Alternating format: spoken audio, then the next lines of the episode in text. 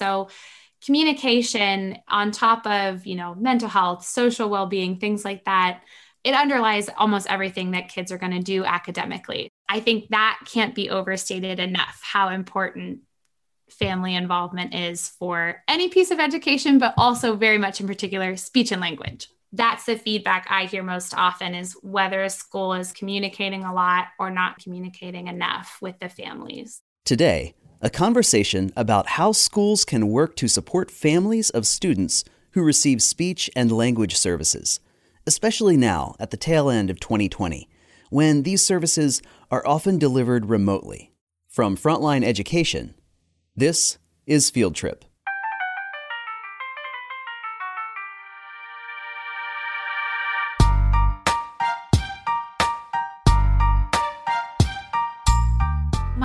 Leanne Sherred. I'm a speech language pathologist. Leanne helped co found a company called Expressable.io.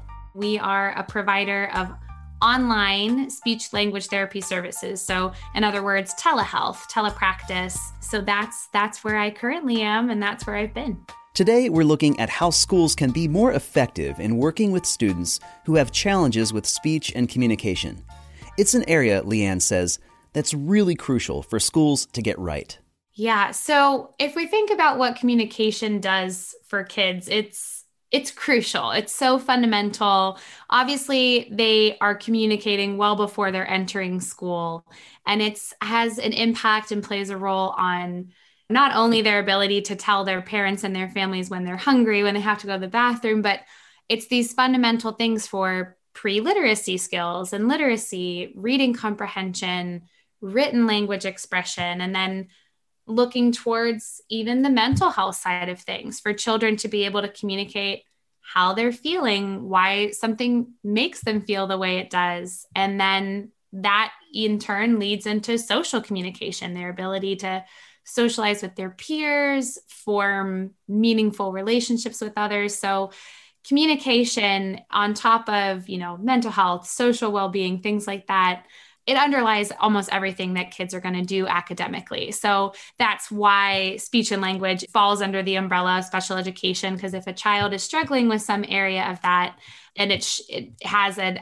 impact on their academics, then we catch that in the school and then we work to help support them, obviously, so they can access their education. Take, for example, a student in first grade with a speech sound disorder. They might have a lot of their academics on track, but maybe their teachers and their peers cannot understand what they're saying. And they might start to get a little socially isolated. Peers might, might not want to spend time talking to them because they have a hard time understanding them. If the speech and language pathology team and the special education team is able to catch that and help support that child, and I that's a very common story, I'd say. There's not just one kiddo I've seen many, many, many kids who that's their exact kind of issue. We're able to catch that, help them work on their overall intelligibility, and then kind of get them answering questions in class, participating. That's going to help their reading skills. And I've seen that exact story time and time again. If we miss it, then again, because speech and language underlies so many of these academic skills, you're likely to see kids continue to fall behind. They might start off a little bit behind. And if we don't support them in those areas, you'll see it trickling into all their other academic areas. So if they don't have good speech intelligibility, phonological skills, when they're getting set up to learn how to read with their teachers in instruction, they're going to struggle and have a hard time. And if we don't look at that from a speech and language angle, then we might be missing a crucial underlying piece and then see them fall farther and farther behind some of the ways to address students that have language and communication issues might be obvious. Things like providing access to speech therapy and that kind of thing. But there are probably not so obvious uh, things for schools, especially as they're working with this population of students during this time when some students may be learning at home while others are in the school. What are the kinds of things that are really important to highlight right now in 2020?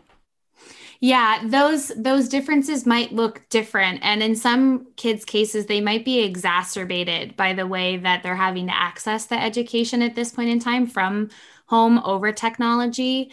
If one child has you know a receptive language disorder where comprehension is difficult when things are conveyed with you know less visual cues in person some of those nonverbal cues.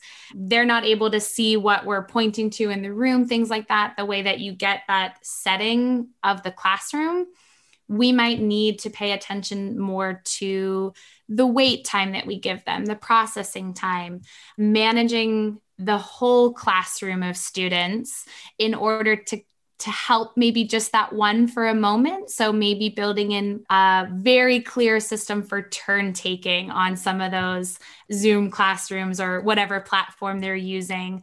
There's probably been a big shift and it's been going on for a while now in 2020. And I'm sure that teachers have come up with a lot of clever ways to manage these differences. But the way that an IEP looked and the supports that were given in the classroom might have needed to be adjusted for this setting just because so many things are different. And I think for the educators, it would be really helpful for the general education classroom teachers to be really communicative right now with the special education teachers about what they're noticing. And then the special education can help support the changes that might need to take place based on the fact that we're all doing this remote. Now, I'm a father with two kids at home, 9 and 12. And my family is all working from home and learning from home, crammed into a house that seems way smaller than it did when we bought it. Thankfully, the support we get from our school district is impressive. But it's still not easy, even when kids are only doing regular coursework.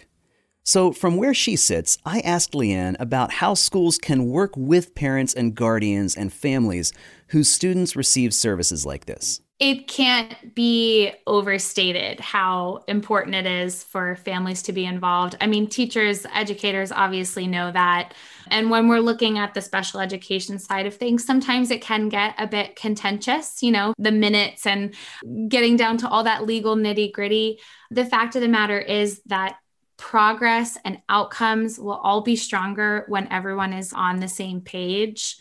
And I think that can't be overstated enough how important family involvement is for any piece of education, but also very much in particular speech and language. So, can you give some practical advice for how schools can better engage with families and caregivers in this area?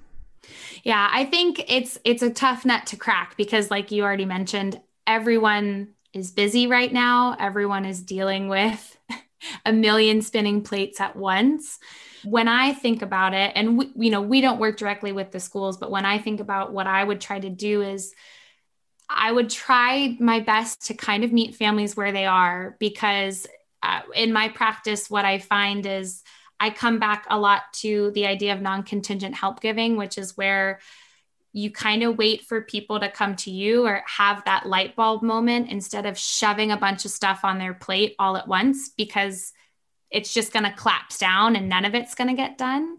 Versus if we're able to help them piecemeal it, they'll be a lot more able to jump on board and help out. So I think schools can kind of work together with families by keeping pieces small and manageable. You know, if we need to practice something at home, is there a way that we can make it take just five minutes instead of 30? Because those five minutes will actually get done. The 30 might not, especially right now. But that five minutes would have a major impact.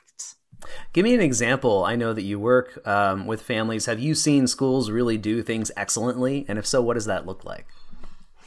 I, I work a lot with families, and while we work outside of the school, the feedback that I hear a lot is when there's a lot of open communication channels. There can be a lot of asynchronous communication. You don't have to catch the parent on the phone, but there's some piece of communication going back and forth, or sometimes children who receive speech therapy services might have a speech journal where the speech teacher jots a note down in the session with the child and then the parent opens it up from the kid's backpack. Obviously, we're not doing backpack passing right now, but the similar concept exists within things like Classroom Dojo. That communication channel, having it open consistently is, I think, when I hear parents respond the best to the services that they're getting at school versus the moments where you know i hear well, I, I hardly even know what they're working on at school. I know that they get speech minutes, but oh, I think it's once a week. That's when you know that the parents at that point, they they don't even know enough right now to to to help to be helpful so the outcomes again are just not going to be as optimal as they could be of course it sometimes it comes down to a resource issue right the time that's available for the speech therapist is really crunched because they have a big, big caseload. But I think clever ways like Classroom Dojo can be really, really helpful in the long run.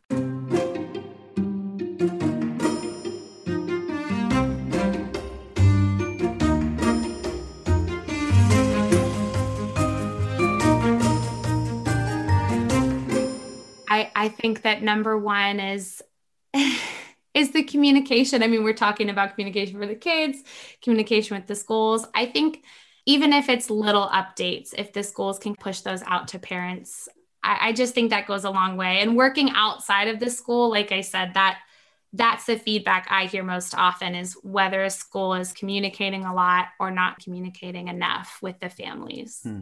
Paint a picture a little bit more of, of the families that you're working with right now. What does their day to day look like? What do you see kids struggling with that they might not otherwise. I'm sure that you have a better picture than a lot of people of what these families are going through. Yeah, so it depends. Some of those kids who are doing the blended learning where they're going in some days, but then at home on on others, their days look a lot, I think, like a jigsaw puzzle because parents are maybe also working from home and they're trying to arrange their schedule for these things based on a work schedule and a blended learning schedule. So I think, again, that time crunch is a big obstacle that's happening right now for families. On the other hand, I think some things that are helpful right now are the breaks that might exist in the day for the kids. So they might do a chunk of learning in the morning online, and then they have a gap, and then they might do some other learning later in the afternoon. I I see that as kind of effective for the kids when I'm working with my kids. They they might come to my session a little bit renewed if they had a moment to go outside the same way that they might at recess. So I think overall, sadly, the word would still probably be hectic. How does their day look? Probably pretty hectic. I think this now that we're into the fall again, the new school year, it seems a lot more settled than at the end of the last school year in the in the spring. Well, I want to ask you about that too because I know that right now in general in schools we're dealing with all kinds of issues that we didn't a year ago. Just like there are concerns about COVID slide and academic challenges as a result of the pandemic, we're probably also seeing setbacks in this area as well. Am I right? Yes, definitely. What does that look like?